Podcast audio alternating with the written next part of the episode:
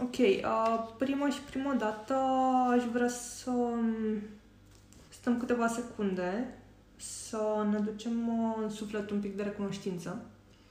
Aș vrea să începem așa astăzi. Um, fiecare ce simte, pentru ce simte și cum vrea. Inspir și expir. Inspir recunoștință. Expir. Inspir. Expir.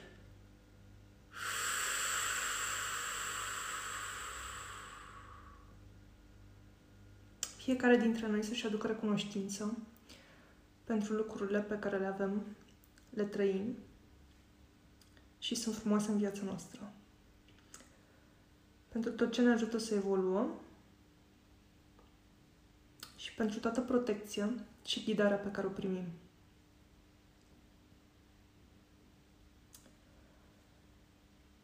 Putem deschide ochii. Uh, pe foile pe care le aveți lângă voi sau pe um, telefon ce vă este la îndemână, aș vrea să scrieți un număr care vă vine în minte. O să vreau să vă focusați un pic pe un număr care să vă vină în minte, de la 1 la 999.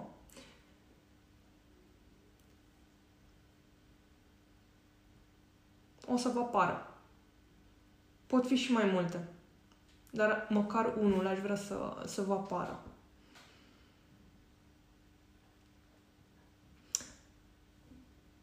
Și acest număr vreau să mi-l trimiteți pe e-mail la adresa pe care o știți, uh, lovaarondinspiria.ro uh, Am citit zilele trecut o carte, dintr-o carte, uh, cu numere și mesaje ascunse de fiecare număr, de la 1 la 999, uh, de către îngeri.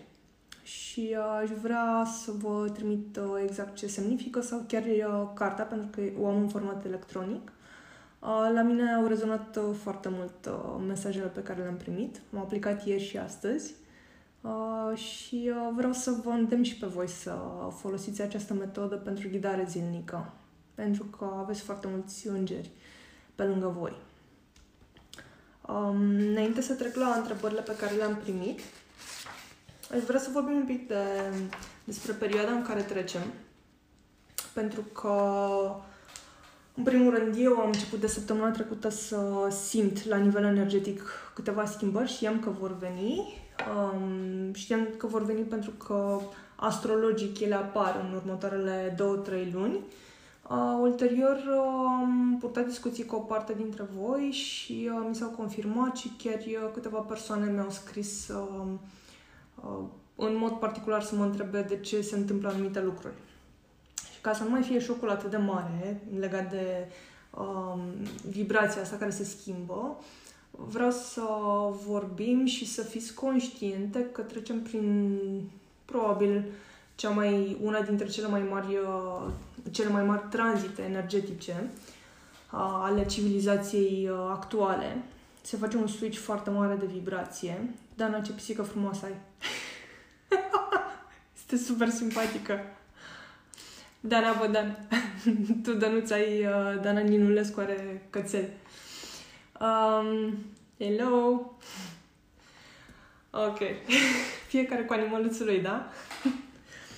um, ok. Uh, în, uh, pe 21 decembrie, când uh, are loc și solstițiul de iarnă, uh, Jupiter intră în uh, conjuncție perfectă cu uh, Saturn și se trece în era vărsătorului.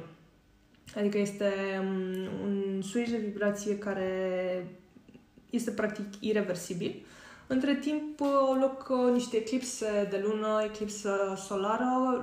Um, acestea denotă de obicei niște shifturi energetice în viața noastră, în funcție de casele pe care le activează în horoscopul fiecăruia, dar nu o să intru foarte mult în detalii, vreau doar să fiți conștiente că este un val de energie care vine peste noi, care acum se întâmplă și vine în continuare peste noi, Uh, cam de la începutul lunii noiembrie, um, care, pe, care, pe care, chiar dacă nu îl simțiți, el are loc și uh, corpul vostru și sufletul vostru este supus transformării. Și e normal să aveți momente de low vibe, e normal să aveți momente în care să nu vă simțiți ok, să aveți uh, shifturi de stări, uh, să um, nu vă explicați anumite stări pe care le aveți, pentru că se întâmplă foarte multe în noi. Și în același timp e normal să și obosească corpul. Pentru că e un cumul foarte mare de, mare uh, de factori care uh, impactează și pe care nu-i vedem pentru că ei nu sunt în plan material.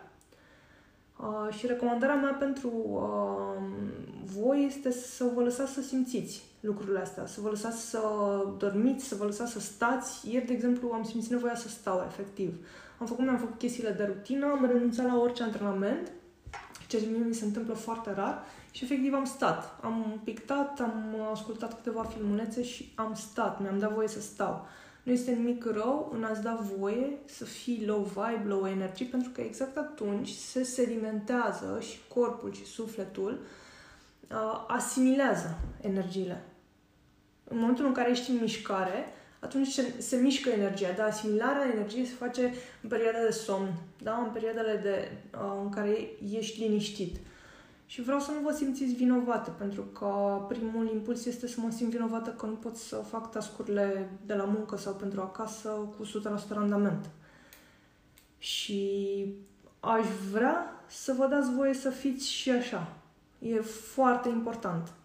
Din punctul meu de vedere, e cel mai important lucru să fii așa cum simți.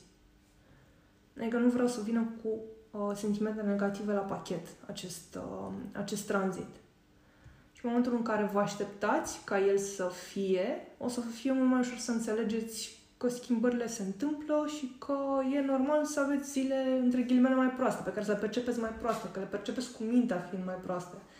Că dacă ați ascultat cu sufletul, v-ați dat seama că există această sezonalitate în viața noastră. Există ups and downs, ups and downs. Totul este un cerc. Totul este când sus, când jos. Nu există doar sus sau doar jos. Îi povesteam Cristinei că totul este ca o sinapsă și important este ca aceste ups and downs să nu mai fie atât de mari. Să le facem cât mai mult de zona zero, de echilibru și atunci nu o să nu mai percepem atât de grave. Pentru că ce se întâmplă? În momentul în care, de exemplu, vine o stare de extaz, de bucurie, când ea este extremă și ți-o apoi în sus de bucurie, spunem că e totul senzațional, când aud așa ceva, mi-e clar că uh, următorul moment va fi de down foarte, uh, foarte mare. Pentru că sinapsa e foarte mare.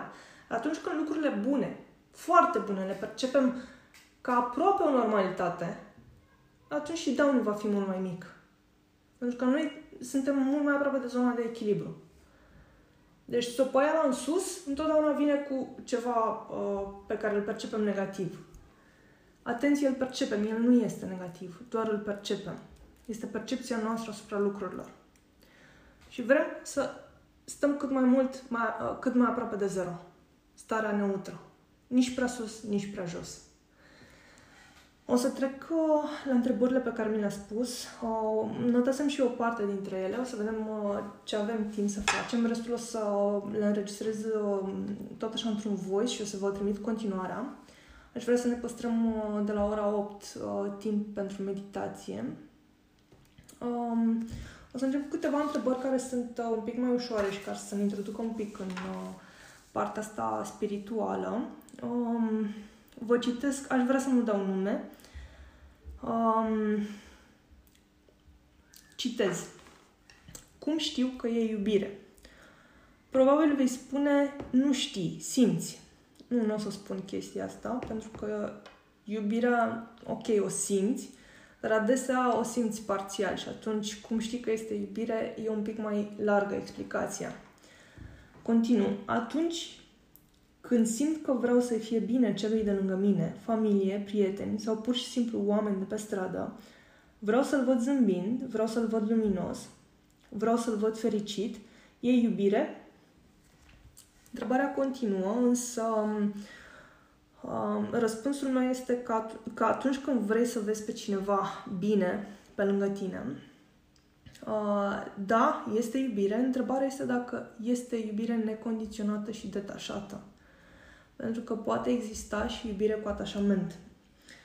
Um, testul meu uh, suprem, al meu personal suprem, a fost să-mi demonstrez că pot să iubesc pe cei de lângă mine atunci când îmi fac rău și atunci când pleacă de lângă mine. Uh, tocmai de-aia uh, puteți să vă testați starea de iubire. Întotdeauna vor mai fi corecții de făcut, adică nu există perfecțiune. Atâta timp cât suntem aici pe pământ și nu suntem sfinți, există nivele la care putem regla lucrurile. Deci mai există reglaje fine pe care le putem face. Însă, la modul general, starea de iubire este atunci când cineva îți face rău sau te abandonează dacă tu poți să simți exact aceleași lucruri față de el. Ca și atunci când este lângă tine și îți bifează nevoile pe care tu le ai în relația cu el. Relațiile, în general, în ziua de astăzi și în planul material 3D sunt bazate pe nevoi nu pe detașare, nu pe iubirea detașată și necondiționată.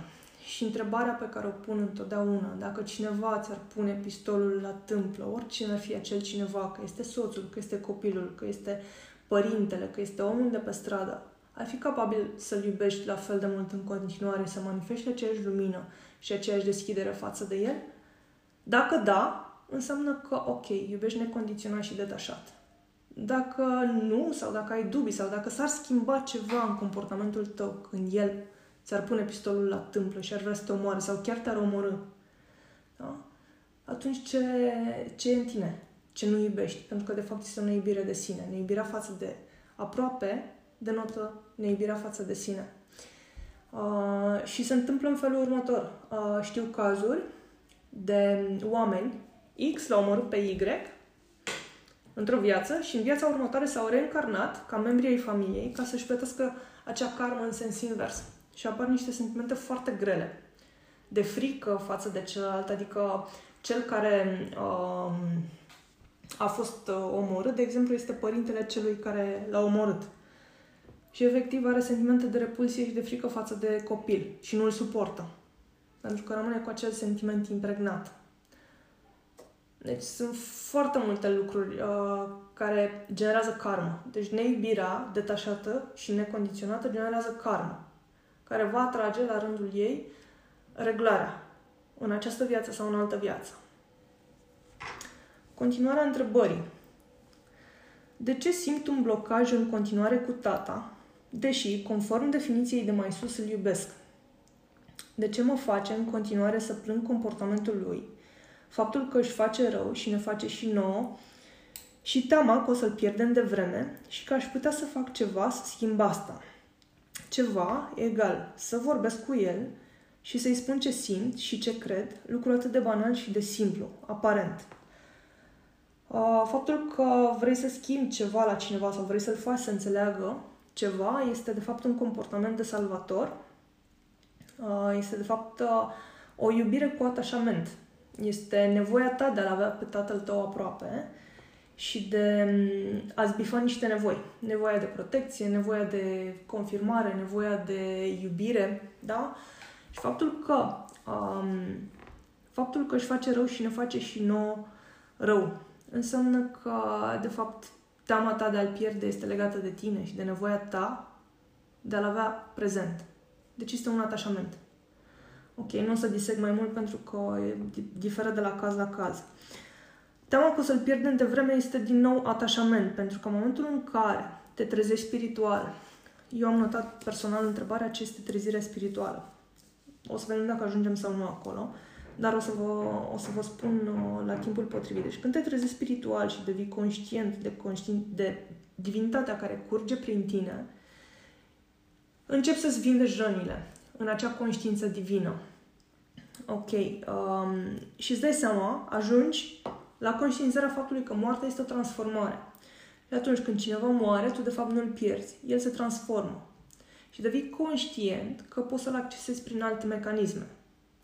Și fața Cristinei spune cum poți să accesezi prin alte mecanisme această energie a omului pierdut. Um, devii atât de deschis spiritual și crești atât de mult în dimensiuni și te deschizi, încât uh, efectiv la un moment dat chem energia respectivă e lângă tine și îți vorbește. Știu că pare psihopupu în momentul de față, dar lucrurile așa se întâmplă. Um, și o să ajungem la o întrebare um, pe care am discutat-o ieri cu Cristina, uh, pe care n-a crezut-o acum câteva luni și ieri mi-a spus It happened. și alta e când ți se întâmplă ție versus când îți spune cineva. Um, repet, lucru pe care l-am mai spus este că vă spun anumite povești și anumite situații pentru că vi, vi le veți aminti. Când vor ajunge în viața voastră, vă veți aminti că s-a mai întâmplat cândva treaba aia. Și vă va fi mult mai ușor să identificați și să vă dați seama că de fapt nu sunteți nebune și că există o logică și cineva care a mai trecut prin acel proces. Um, de ce um, este uh, greu să spun ce simt și cred lucru atât de banal și de simplu? Pentru că există un blocaj de comunicare, există un gap energetic între tată și fiică, în cazul de față, uh, și uh, probabil sunt uh, la mijloc frici, sunt uh, blocaje de comunicare și de manifestarea iubirii pure și necondiționate. Atunci când uh, iubirea din tine se manifestă necondiționat și detașat față de cineva, nu ai nevoie să mai comunici, pentru că ea se transmite energetic. Pe mine foarte mulți oameni mă întreabă de ce tac, pentru că eu nu am nevoie de cuvinte. Eu pur și simplu simt vibrația celorlalți, chiar dacă sunt la distanță sau lângă mine, și la fel de bine eman energetic ceea ce am nevoie să eman. Și tăcerea este cea mai frumoasă cale de comunicare pentru mine, pe care mulți nu înțeleg, pentru că fiind pe mental, ei nu înțeleg cum poți să taci și să comunici. Dar se poate. Cu cât te deschizi mai mult spiritual, cu atât ai nevoie de mai multă tăcere ca să comunici mai profund, la niveluri subtile. Întrebarea numărul, numărul 3. Am identificat răni de abandon și respingere în relația cu mama și tata. Nu știu exact când s-au instalat, nu mi-am vreo experiență traumatizantă de când eram mică, însă toate semnalele mi arată că le am. Am citit de asemenea că rănile se vindecă prin iubire. Eu îi iubesc pe mama și pe tata, sau cel puțin așa cred. Atunci, de ce nu simt că rănile sunt în curs de vindecare? Ce ar trebui să fac în relația cu ei mai mult decât să conștientizez și să nu îi învinovățesc? Ce să-mi spun? Ce să le spun? Le spun în fiecare seară cu sufletul că iubesc și că îmi doresc să, să fie bine. Uh, toți când ne naștem, uh, cel puțin așa spune Liz Burboș și eu cred cu tărie acest lucru, că uh, trăim rănile de abandon și de respingere. Rana de abandon vine de la părintele de același sex, rana de respingere vine de la părintele de sex, uh, mă scuzați, de abandon de la sex opus și de respingere de la același sex. Adică dacă sunteți femei, respingerea va veni de la mamă și abandonul de la tată. Ok. So, am identificat rănile. Uh, faptul că nu ne amintim când anume s-au instalat sau vreo experiență traumatizantă când uh, uh eram mici, nu înseamnă că uh, nu au existat și experiențele nu trebuie să fie traumatizante. Foarte multe programe și foarte multe răni ni se instalează în momentul în care suntem uh, în burta mamei. În special uh, în perioada sarcinii la 5 luni. Atunci este cel mai mare impact pentru că atunci fătul își uh, creează legătura cu divinitatea. Uh, și de ajuns ca mama să spună nu-mi place cum arăt, că sunt însărcinată. Și s-a creat rana de respingere. Sau tatăl să spună, ies cu băieții în seara asta și nu stau cu tine, uh, cât timp mama e însărcinată. Este rana de abandon. Uh, sunt foarte multe lucruri pe care, evident, nu, ne, nu le amintim. Pentru că atunci când avem 1, 2, 3 ani, nu ne amintim ce s-a vorbit în jurul nostru. Însă programul, subconștientul, sufletul, instalează aceste aceste lucruri care sunt în jurul nostru. Așadar, e greu să ne dăm seama când anume s-au instalat. Uneori putem să facem un track, dar de foarte multe ori nu ne dăm seama. O să trec mai departe. Rănile se vindecă prin iubire. Am citit că rănile se vindecă prin iubire. Eu personal cred că orice lucru se vindecă prin iubire. Nu există nimeni și nimic care să poată rezista iubirii. Nu există niciun fel de rău pe care eu să-l fi întâlnit până acum și am avut atacuri și în astral uh, de la dragoni și diverse entități, dar, repet, nu am trăit uh, lucruri foarte deep uh, momentan. Um, cred că totul se vindecă prin iubire. Adică arma mea, între ghilimele armă, este iubirea. Într-un în care cineva, imaginați-vă că sunteți în trafic și cineva se enervează, se dă jos la voi înjurând. În momentul în care îl tratezi cu iubire și emani iubire, acel om se va calma. Și asta vă garantez pentru că am testat-o în cel mai rău caz posibil, am avut un accident de motor în care oamenii au vrut să, efectiv, vreau să mă sfâșie, deși era vina lor. Uh, iar la final uh, mi-au săr mâna și mi-au pupat mâna. Pentru că mi-am menținut starea de compasiune față de ei. E foarte important ce emanăm noi la nivel interior. Dacă manifestăm iubire, aceasta se va, va vindeca și rănile celuilalt față de noi, indiferent că este părinte, copil sau partener sau coleg de muncă. Însă avem noi nevoie să vindecăm. Se va, propagarea se va face într-un anumit termen, în funcție de cum are canalul deschis celălalt om. Poate să aibă canalele mai deschise și atunci propagarea se facă instant, sau poate să fie mai închis și propagarea să dureze 2, 3, 4, 5, 6 luni. Însă ea se întâmplă atâta timp cât noi manifestăm iubire, lucrurile se vindecă. Um, de ce nu simt că rănile sunt în curs de vindecare? Simplu fapt că identifici faptul că ai răni de abandon și de respingere înseamnă, aș spune chiar 50% din procesul de vindecare. Însă, ai nevoie să-ți dai timp să se asimileze, lucrurile nu se întâmplă peste noapte, vindecarea tuturor rănilor pe care noi le-am acumulat timp de 30-40 de ani nu se vor întâmpla într-o zi, două, trei, o lună. Să mai adăugăm și celelalte vieți, pentru că sunt foarte multe pe care le-am adunat. Și atunci toți ne așteptăm, ok, ne-am trezit spiritual, uh, ok, se vindecă totul prin iubire. Uh, ba din palme și ar trebui să se întâmple. Nu. În permanență vor ieși la suprafață lucruri deep, Uh, ce ar trebui să fac în relația cu ei, mai mult decât să conștientizez și să nu îi învinovățesc? Ce să-mi spun și ce să le spun?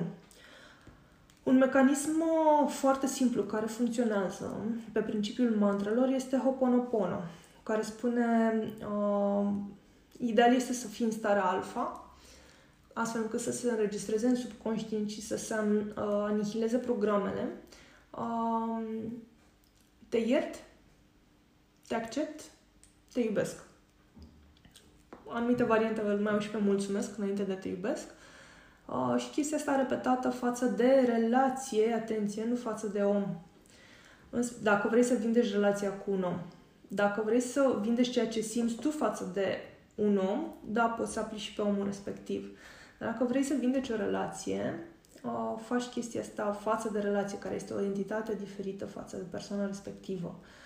Însă, în uh, procesul de vindecare cu părinții, uh, în care am fost, uh, cred că e cel mai, îndelung, cel mai îndelungat proces prin care am trecut și cred că n-am ajuns um, la capăt, dar sunt într-o situație mult mai bună decât acum un an, 2, 3, 5, 10, este să te vindești tu. Pentru că mama și tatăl sunt, de fapt, rezonanța noastră cu femininul și cu masculinul.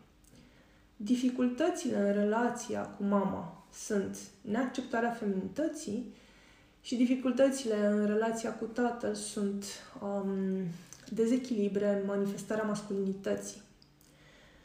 Ce nu înțelegem noi este că acum se trece de la o eră a patriarhatului într-una a matriarhatului.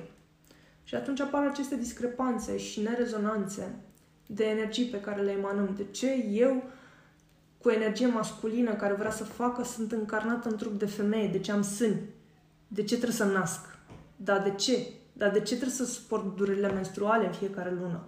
Dar eu mă duc să fac ce? Cum adică eu nu pot să car 2 litri de apă sau 5 litri de uh, habar n-am ce?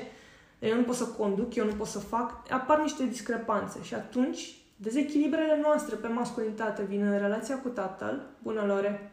Mulțumesc! Ai reușit!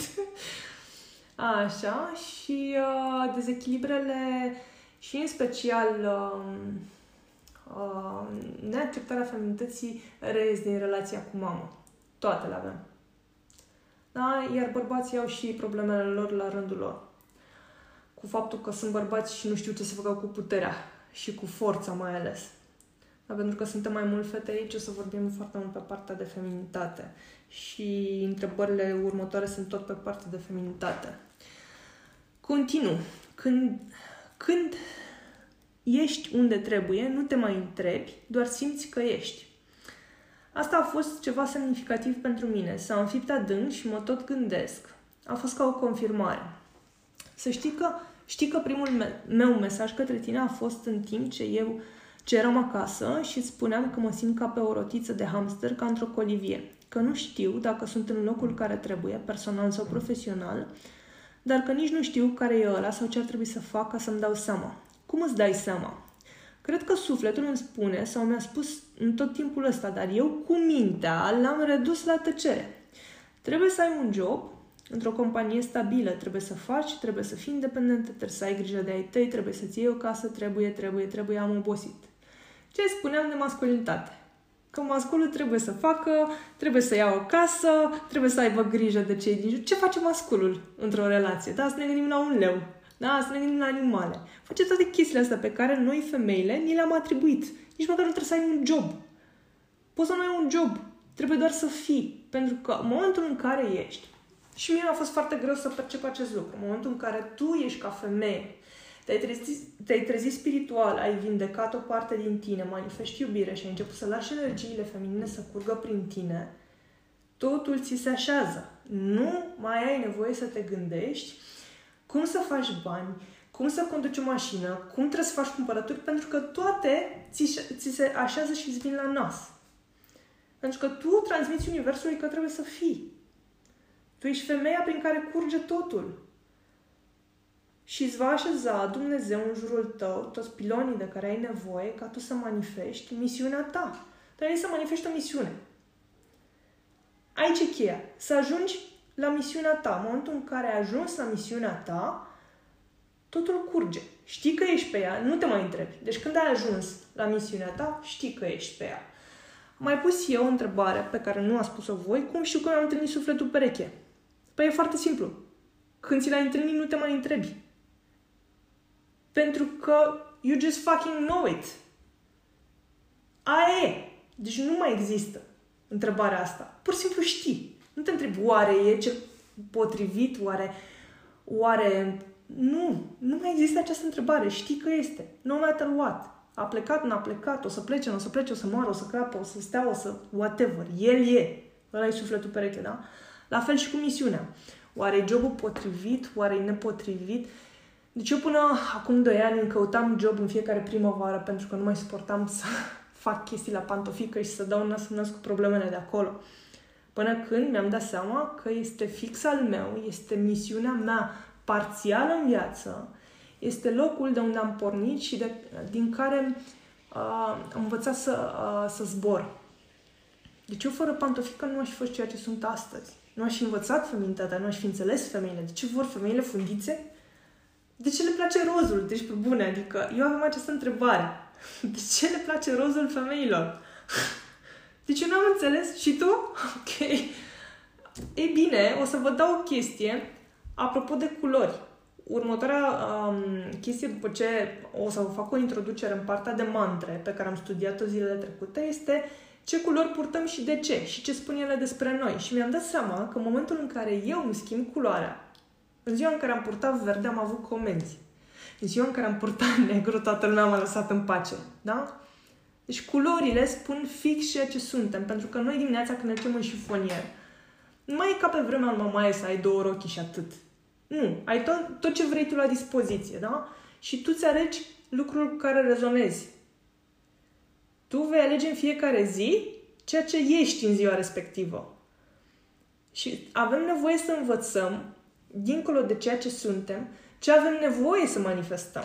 Și în funcție de asta, să ne educăm energia să manifeste ceea ce avem nevoie să manifestăm. So, cum știi că ești uh, um, pe calea ta? Da, simți că ești și nu-ți mai pui această întrebare pentru că pur și simplu te trezești dimineața și știi ce ai de făcut, fără să mai faci lista de task-uri. Să faci doar așa, ca să fie. Um, din păcate, societatea mass media, biserica, părinții, au venit cu un cumul de programe pe care ni le-au instalat. Ni le-au instalat foarte bine în energia noastră și avem nevoie să ne curățăm. Și întrebarea cum ne deschidem spiritual, cum ne trezim spiritual, cum ne curățăm de aceste programe, este stând cât mai mult cu noi. Și înțelegând de ce am făcut fiecare lucru. Am țipat la Cristina. De ce am țipat la Cristina? Hai să vedem ce e în mine, că nu e vina ei, e vina mea. Și stau să-mi identific rana, fără să mai fie frică de faptul că o să iasă o rană la suprafață. Foarte, foarte mulți se sperie de faptul că am foarte multe răni și atunci ce fac? Mă, afund, mă cufund în job, mă cufund în... ies la multe cafele. Acest an a venit tocmai ca să ne lase să fim noi cu noi și să ne dăm seama ce e în noi. În momentul în care stai singur în casă, efectiv te lovești de toate trăirile tale, de, de tine. Nu mai ai pretextul că trebuie să fii la job, nu mai ai pretextul că trebuie să fii într-un mediu social și trebuie să ieși la cafele și nu mai ai pretextul că poți să fugi. Nu, nu mai poți să mai fugi. Asta a fost. Acum, ies toate de, de sub Și alea care nu vrei să le scoți de sub că vorbeam pe grup, voi m-ați înțeles pe mine să vi le scot. O parte dintre ele, da? Motiv pentru care uneori sunt un pic tranșantă. Sau așa par. Dar uh, uh, ce vă spuneam este că după ce am vorbit cu voi, la mine e un spirit justițiar foarte acut în momentul de față. Deci în această perioadă la mine justițiarul e trebuie să fac curat peste tot și trebuie să, trebuie să vă treziți și să fiți ceea ce avem nevoie să fim, pentru că sunt mulți oameni de salvat, adică am nevoie de voi, știi? Și atunci s-a activat justițiarul, însă mi-am măsurat agresivitatea. Cea conștientă este pozitivă, adică sunt agresivă verbal. Ca atitudine sunt agresivă. Nu foarte, ci un pic. Agresivitatea subconștientă este cu foarte mult minus. Adică sufletul meu nu are pic de agresivitate în el. Ceea ce manifest la exterior nu are nicio legătură cu ce în spate. Și atunci, cumva de atrag oamenii către mine. Pentru că eu ce eman ca energie, dincolo de ce manifest eu, deci dacă vorbesc și mă comport, s-ar putea să par uneori agresivă. Dar ce eman eu ca energie nu are pic de agresivitate. Totul este pentru vindecare. Eu am venit pentru că vreau să vă văd vindecați. Eu chiar îmi doresc chestia asta și fac tot ce îmi stă în putere să se întâmple așa, fără să fiu salvator. Continu cu întrebările. Cum e cu atașamentele? Cum scap de ele? Recuperându-ți sufletul și tăindu-ți stringurile. Cum ne recuperăm sufletul și cum ne tăiem stringurile, uh, v-am mai povestit și o să vă sumarizez acum. Eu am făcut treaba asta prin Reiki, se poate și prin rugăciune, se poate și prin uh, proceduri de mindfulness care au foarte multă legătură cu uh, rugăciunea, adică pur și simplu îți dai seama unde ai suflet pierdut și uh, îl uh, recuperezi stând cu tine și practic simțind energia și recuperând-o uh, și așa scap de atașamente. A, ah, uh, și neapărat prin uh, iubirea de sine. Atașamentele ce sunt? Uh, eu am nevoie de uh, persoana X care să-mi uh, acopere ceea ce eu nu pot să bifez pentru mine. Foarte multe relații sunt construite pe faptul că eu am nevoie de ceva ce are cealaltă persoană, pentru că eu însă nu pot să-mi um, acopăr acea nevoie. Are sens? Ok. Și atunci apare atașamentul. Pentru că dacă eu aș fi conștientă că sunt self-sufficient, sunt tot ce trebuie să fiu, pentru că Dumnezeu este self-sufficient și eu sunt bucată din Dumnezeu. Pentru că Dumnezeu când ne-a creat a luat bucăți din El și ne-a creat, de ce aș avea nevoie de altcineva ca să fiu self-sufficient? Da? Ăsta este primul pas. După ce trecem de primul pas, trecem la principiul Uniunii, în care toți suntem unul. Da? Dar primul pas este să-ți dai seama că tu ești acea piesă, piesă din puzzle. Cred că toate ați citit postarea mea cu puzzle că toți suntem o piesă din puzzle și ca puzzle să fie întreg și perfect, toți trebuie să ne încadrăm perfect în acel puzzle. E bine, și uh, uh, după ce bucățica noastră din puzzle este, nu este pe dos, este pe față și este perfectă și curată, atunci o putem încadra în tot. Dar până acolo trebuie să fim noi, să ne iubim pe noi. Să ne dăm seama cât de multă lumină e în noi. Că de fapt suntem lumină. din punctul meu de vedere, întunericul a apărut pentru că există lumină. Și atunci avem nevoie să vedem prima dată lumina. Ok. Cum e cu mandatele? Cum scap de ele? De exemplu, eu, eu am unul greu. Trebuie să am grijă de ai mei și mai ales trebuie să am grijă de mama, să nu mai sufere în relație cu tata. Acest trebuie, în primul rând, eu îl evit pe cât posibil pentru că nimic nu trebuie. Avem liber arbitru și atunci putem alege. Deci nimic nu trebuie. În al doilea rând sunt programe instalate. Atenție la programele instalate de părinți și de societate și de mass media și de uh, țara în care trăim, de mediul în care trăim și așa mai departe. În momentul în care identificăm că avem un program instalat, putem acționa cu Hoponopono, mă accept, mă iert, mă iubesc, putem să trimitem iubire către acest program pentru reîntregire, pur și simplu închidem ochii, să spunem o rugăciune în fiecare seară. Important este să fim consecvenți, adică astăzi ne dăm seama că avem o rană băi, îmi propun să lucrez o săptămână, o lună pe rana asta. Bă, dar sunt acolo, sunt responsabile, sunt în fiecare zi, fac chestia asta. Îmi propun să spun dimineața și seara o rugăciune ca să vindec chestia asta și să merg la trei mănăstiri. Sau să fac trei meditații pe zi pe această temă. Sau fiecare setează. Dacă ai nevoie de ghidare, poți să întrebi pe cineva care te poate ghida, care simți că e în rezonanță cu tine problema respectivă important este să fim, uh, uh, să ne facem treaba. Nu astăzi identifică o rană, evident că mâine voi identifica alta și poi mâine alta. Da? Să fim consecvenți. Deci e ca la școală. Nu merge să înveți 10 uh, lecții deodată. Înveți una, o înveți bine, treci la următoarea, că altfel se întâmplă în mintea ta tot felul de nebuneli și nu reții. de e bine să lucrăm secvențial. Se pot lucra și în paralel. Însă nu prea multe deodată până nu ajungi la un anumit nivel. Pentru că ce se întâmplă? Pe măsură ce îți plătești karma, pe, pe măsură ce îți vindești rănile, te cureți, ți se deschid canalele, primești protecție, primești ajutoare în acest timp și chestia, te trezești într-o dimineață, identifici o rană și doar gândul emis către vindecarea acelei răni va face ca ea să se vindece atunci. Deci, pe măsură ce evoluăm în această procedură și creștem în dimensiuni, da? Deci trecem dimensiunea a treia, trecem în 4, 5, da? Canalele se deschid și lucrurile se întâmplă aici și acum. Deci nu vă faceți griji că pentru fiecare an trebuie să stați câte o lună. E doar procesul de început în care reușiți să intrați în acest flow. Ulterior a apărut rana și atunci s-a vindecat, pentru că o conștientizezi și deja ai trimis energia vindecării. Atât de puternici suntem atât de puternici suntem, dar nu ne dăm seama, pentru că dacă ai programe instalate, preinstalate de către toată lumea și de către tine și de către alte vieți și ai și karmă, normal că nu ai canalele curate și nu trece apa, apare cât un obstacol pe drum. Pe măsură ce le cureți, apa curge, energia curge și curăță, instant. Da? Deci e un, un proces. Bun. Întrebarea numărul 7. Cum putem fi prezenți pentru cei dragi din jurul nostru fără a ne transforma în salvatori? Este starea de a fi. Are legătură cu uh, întrebările anterioare, cum vă spuneam, prin faptul că, în momentul în care noi ne vindecăm, ne vindecăm și familia. Un om, dacă ajunge să se mântuie, dacă ajunge sfânt, el își va mântui întreg neamul este principiul propagării, pentru că uh, între copii și părinți și uh, rude de sânge există legături foarte puternice. Și singura condiție ca să-i ajutăm pe cei de lângă noi, pe cei apropiați din familie, uh, este să ne vindecăm pe noi. Și lucrurile se vor propaga.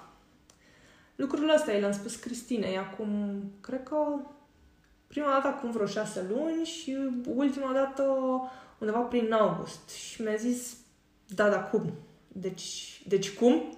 Zic, tu focusează-te pe tine, că restul or să vină după tine. Și în ultima săptămână mi-a spus cum oamenii din familie ei au început să schimbe foarte mult uh, deschiderea și efectiv energia către ea. Eu i-am spus Cristinei că ea este triggerul din familie care îi poate ridica și pe ceilalți, dar doar prin ridicarea ei, fără să te duci tu să-i spui mamei și tatălui ce să facă. De ce? Pentru că voi acum o să treceți în dimensiunea 5, da? Pentru că acolo era vărsatorului va duce către dimensiunea 5 da? Și ei rămân în 3, că acolo sunt foarte bine ancorați și nici nu vor să se deschidă. Se vor întâmpla două lucruri. Fie vor pleca de lângă noi, un lucru pe care avem nevoie să ne-l asumăm, oamenii care nu vor putea să treacă în 5D, fie prin vindecarea voastră, va propaga, se va propaga și la ei.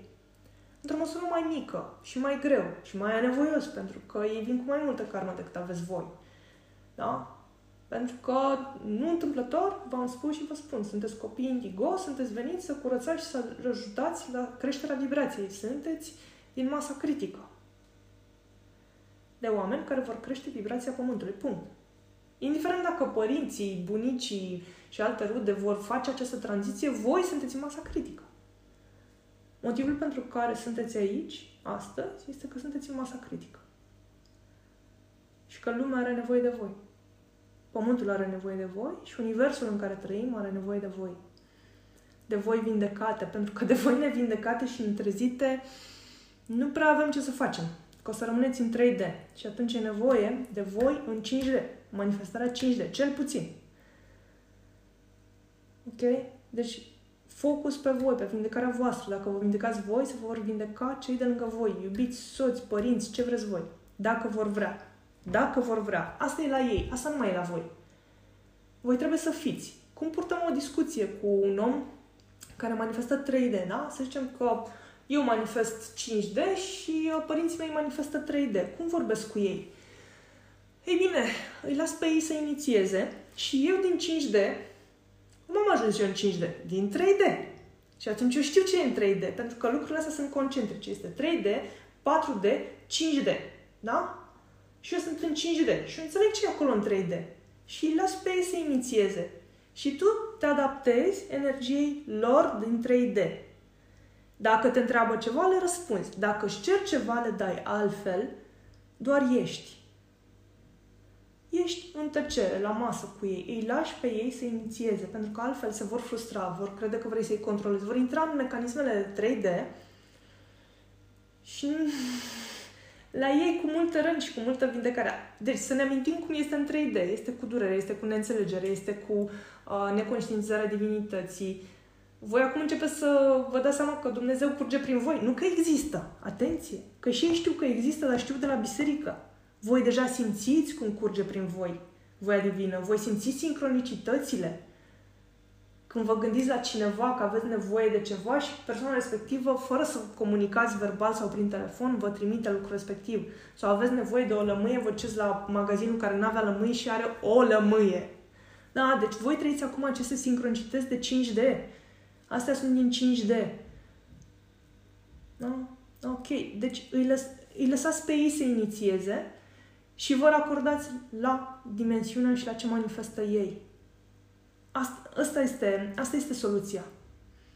Pentru că ei altfel se vor frustra. Frustra, pentru că vin, uh, 3 devine cu foarte mult ego. Pentru că ei nu știu iubirea necondiționată și detașată. Ei știu iubirea din atașament care vine cu ego. Eu știu ce e mai bine pentru tine și trebuie să ții casă și trebuie să faci copil până la 30 de ani și trebuie să ai un job stabil și trebuie să... Acele multe trebuie vin 3D și vin din ego și dacă intri peste ele, nasol. Ei se vor vindeca și o să vedeți că vine ei să vă întrebe. Ok, o să spuneți că spun eu, că mi s-a întâmplat mie odată. Chris, spune-le și tu, confirmă. Te rog. Că la un dat vine ei să întrebe. Povesteam apropo cu Alexandre, povesteam mea și o în sensul că nu rezonăm, mama mea e foarte mult de grav, grav, grav. Am învățat mult timp în cum pot să o ajut, ce pot să fac și ca să schimb de viața, evident, aspectul ea și să o salvez, ceea ce e tocmai sănătos pentru niciuna dintre noi. La un moment dat am, uh, mă rog, pe măsură ce am mai deschis și eu ochii sau uh, m-am trezit în mele, uh, mi-am dat seama că e o strategie care nu funcționează um, și ce am făcut e că efectiv am o lăsam pe ea să inițieze discuțiile cu mine, fără să mai să încerc să aduc forțat unde sunt eu, pentru că nu funcționează. Eu eram, îi dădeam foarte multe sfaturi ce trebuie să citească, ce trebuie să asculte, cum, cu ce trebuie să-și umple timpul și era reject total. Adică mi-a spus efectiv, uh, bine, tu gândești cum vrei tu și eu o să gândesc cum vreau eu, da? Și aia a fost. și gata, și m-am oprit. O perioadă am lăsat-o în pace, să gândească cum vrea ea, că mi-am dat seama că it's no-go. Povesteam Alexandria seara, am fost foarte surprinsă, i-a fost foarte rău ieri, mama e hipersensivă, grav hipersensivă, ajunge la 18, la 19, tratament în fine. Și aseară m-a sunat, îi scăzuse tensiunea, m-a sunat să-mi spună chestia asta și pentru prima dată în, nu știu, un an de zile, uh, mi-a vorbit despre lucruri foarte, foarte, mi-am dat seama că sunt foarte intime și foarte emoționale pentru ea. Mi-a spus cât de mult a speriat-o perioada de COVID de la început. Mi-a povestit că a făcut nu știu ce alergie pe față de care n-a povestit. Eu mai am o soră. Nu ne-a povestit nici mie, nici sorii mele ca să nu ne sperie. Adică a dat din casă niște lucruri pe care nu mi le-a spus, fără să scot eu cu lingurița sau... Adică am sunat-o să văd dacă e scăzuse tensiunea și cam atâta. Și mi-a vorbit de lucrurile astea, asta, asta de fapt a fost uh, surpriza mea, mi-a vorbit de toate lucrurile astea nu din zona de victimă, cum făcea înainte, cât de rău e și pe pătrit și nu știu ce. Și efectiv, cumva, nu știu, te duci la psiholog să vorbești, adică într-o stare un pic mai calmă, de observator, uite mamă, mi-am dat seama că eu am fost foarte stresată și aș vrea să vă spun și vouă și nu știu ce, adică mi s-a părut o discuție de la egal la egal, de, din zona a căuta un sfat, nu din zona hai ce rău mie, salvează-mă. Și da, m-a surprins. Adică nu, am rămas pap. Eu n-am mai avut discuție de asta cu mama. Ok. Um...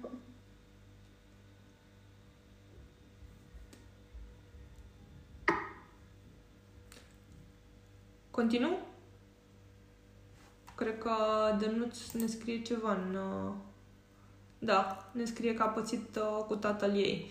Uh, ultima perioadă cu tatăl meu, uh, long story short, două luni n-a vorbit cu mine din teama că o să-i aduc cu vreun conflict. Pur și simplu orice avea în jur asocia cu faptul că e conflictual și a vrut să arunce pe mine chestia asta. Uh, însă de fiecare dată reacția mea la orice spunea, adică orice spunea mi se părea că gata, a început conflictul, știi? Uh, îi spuneam, ok, te iubesc și atât. Închidea, închideam. Uh, hello! Uh, da, uh, oamenii se vindecă prin iubire. Ei au nevoie de acceptare. Mai mult decât noi. Ei au nevoie de acceptarea noastră, pentru că la ei e o rană foarte mare. Și aici uh, o să vreau să vă vorbesc despre compasiune la un moment dat pentru că avem nevoie să manifestăm compasiune. Comportamentul lor agresiv și rănile și durerile și faptul că unii beau, unii uh, țipă, unii reacționează urât, unii sunt ignoranți, părinții noștri, vin din rănile lor. Avem nevoie să înțelegem că ei suferă mult mai mult decât noi. Când vom înțelege asta în suflet, ei își vor da seama că sunt acceptați, fără să le spuneți nimic. Voi aveți nevoie să înțelegeți asta. Noi avem nevoie să înțelegem că ei suferă. Asta este compasiunea și să iubim și mai mult pentru că ei suferă. Ei fac tot ceea ce fac pentru că suferă. Da? Și atunci se vor, accept, se vor simți acceptați și vor începe să se deschidă, dar îi lăsați pe ei să inițieze. Pentru că voi veți iniția din 5D în curând. Și nu vor înțelege. E discrepanța prea mare între 3D și 5D. Nu vor înțelege și se vor speria. Ok? Și voi vă, acord, vă acordați la vibrația lor. O să trec mai departe și uh, o să mai deschidem un pic tema după ce se mai așează lucrurile pe, pe problema cu părinții. Um, cum ne dăm seama că am iertat o persoană care ne-a făcut să suferim în trecut? În momentul în care îți pui această întrebare, deja vei fi conștientizat ce înseamnă iubirea necondiționată spontan sau uh, parțial. Vei ști cum se manifestă iubirea necondiționată. Deci când spui întrebarea, cum îți dai seama dacă ai iertat o persoană, deja vei fi experimentat parțial sau integral, probabil parțial. Iubirea necondiționată. Deci tu deja ai conceptul de iubire necondiționată când îți spui întrebarea asta. Cum știu că am iertat o persoană care m-a făcut să sufăr. Um, unul dintre mecanismele care s-ar putea să funcționeze la voi este să intri într-o meditație în care să te duci ghidată, atenție, ghidată, recomand ghidată întotdeauna, în care să te duci exact în momentul în care te-a făcut să suferi și să vezi ce simți. Doi, uh, să vă imaginați dacă v-ați întâlnit cu persoana respectivă, o, ce de animăluțe, vă simt o variată dublă. Lore, trebuie să ne luăm și noi câte ceva. um, îți imaginezi persoana respectivă și uh, că e față în față cu tine sau chiar te întâlnești cu ea dacă ai ocazia și chiar vă recomand să faceți testul ăsta ca să vedeți ce sentiment vă dă. Am trecut și eu prin acest uh, proces, am intrat în contact cu persoanele respective tocmai ca să-mi dau seama ce simt. E foarte util. E o forțare de acceptare a stării noastre. Bă, l-am sunat, dacă vrea să se vadă bine, dacă nu, nu. Dar eu am inițiat chestia asta și mai faptul că am inițiat, dacă am curajul să inițiez, înseamnă că e mare parte vindecat. Ok? Um, întrebare. Cum vindec relația cu tata? Uh, asta e grea. Legat de moartea lui și corelat cu sexualitatea. Um, cel puțin două dintre fetele din grup cu care am intrat mai uh, mult în contact și uh, le știu povestea personală, um, au, trăit, au trăit trauma morții tatălui în adolescență. În adolescență este momentul în care noi ne formăm uh, sexualitatea uh, și uh, tot ce înseamnă de trecerea către zona matură.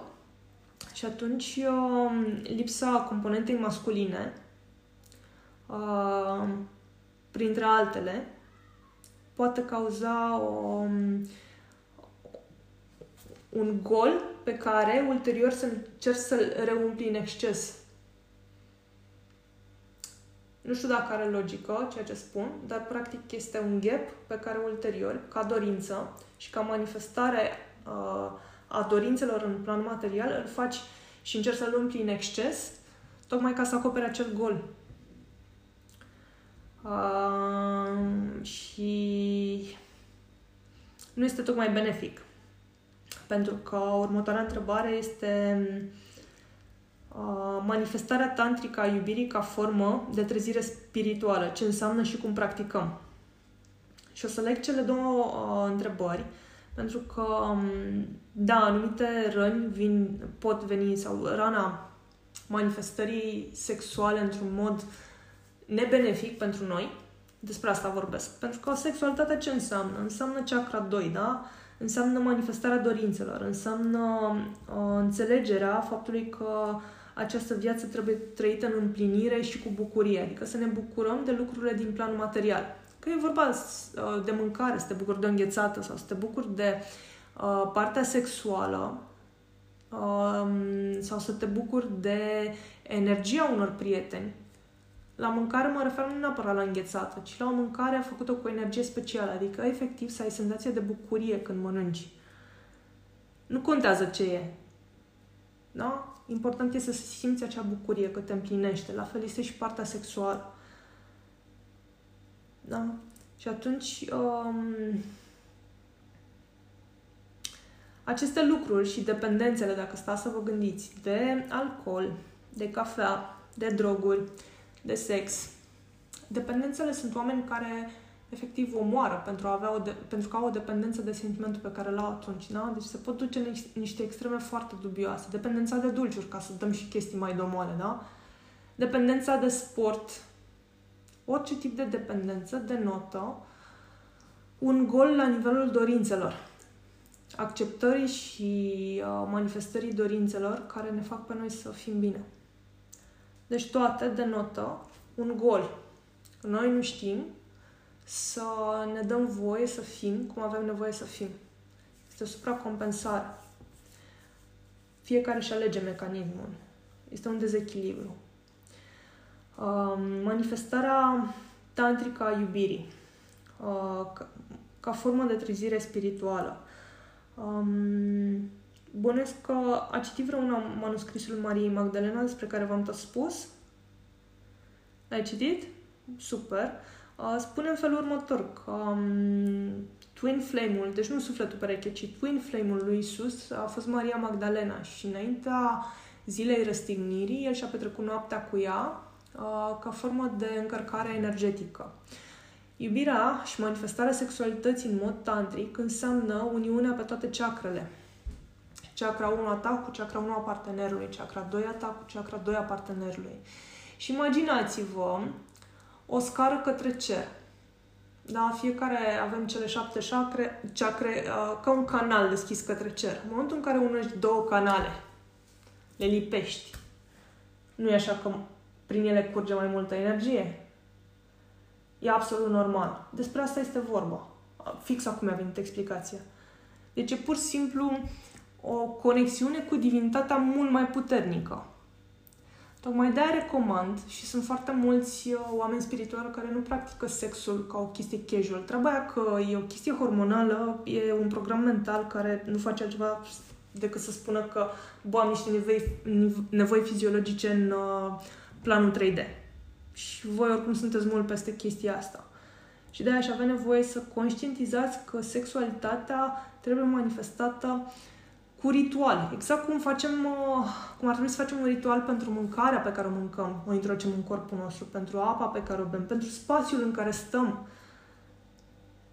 Cu oamenii, e, oamenii cu care te întâlnești și lângă care vrei să stai nu sunt oarecare.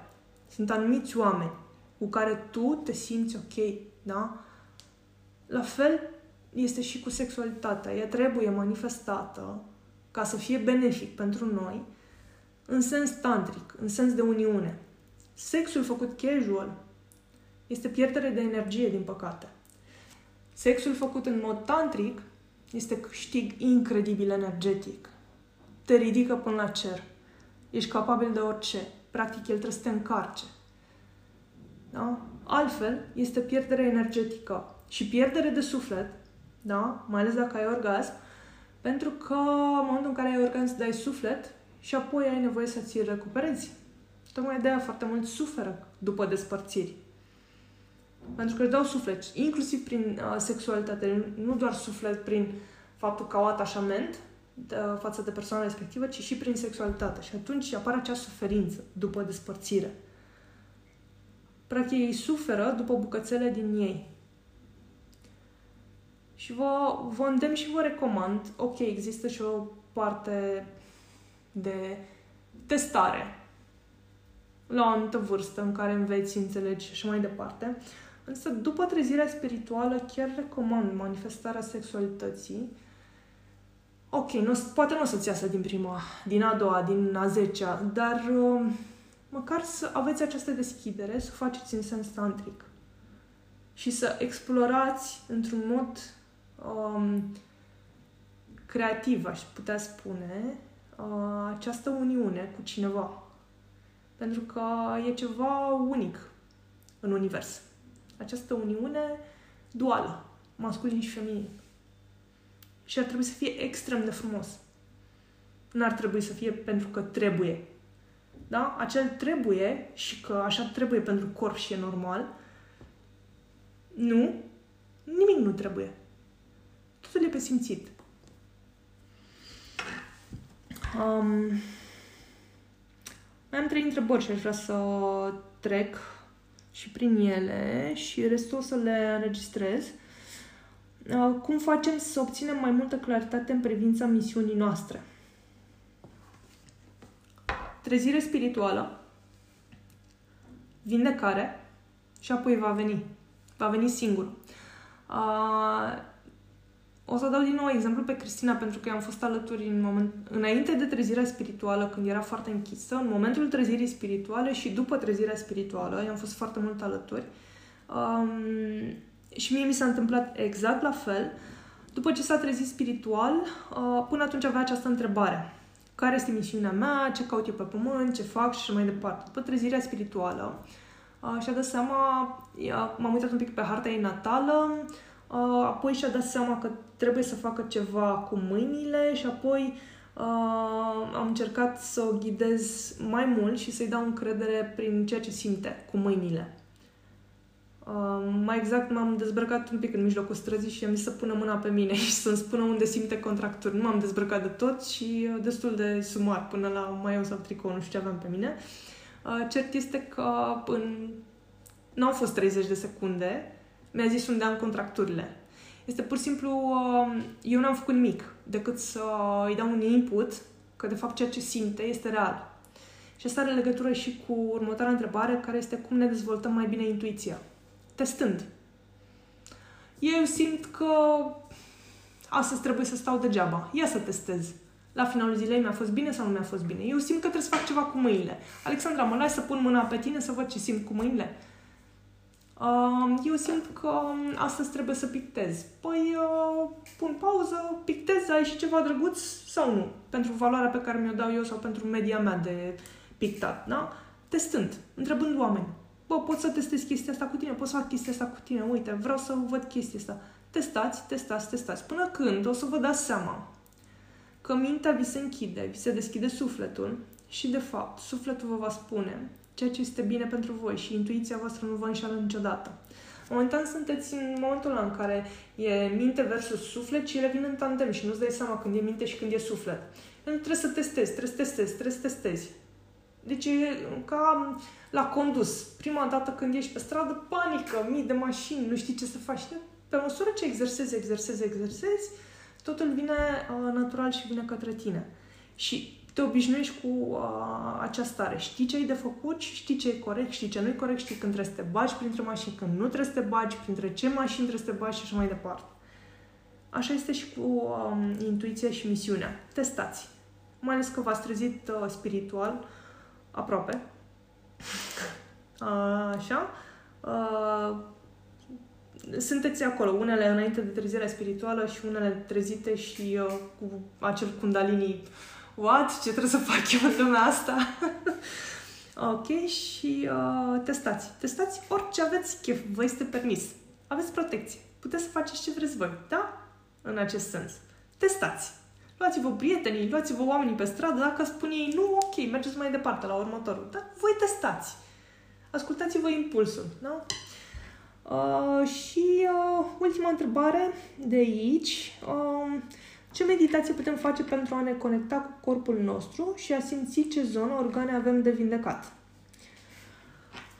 Este tot un proces prin care încep să devii din ce în ce mai conștient de corpul tău.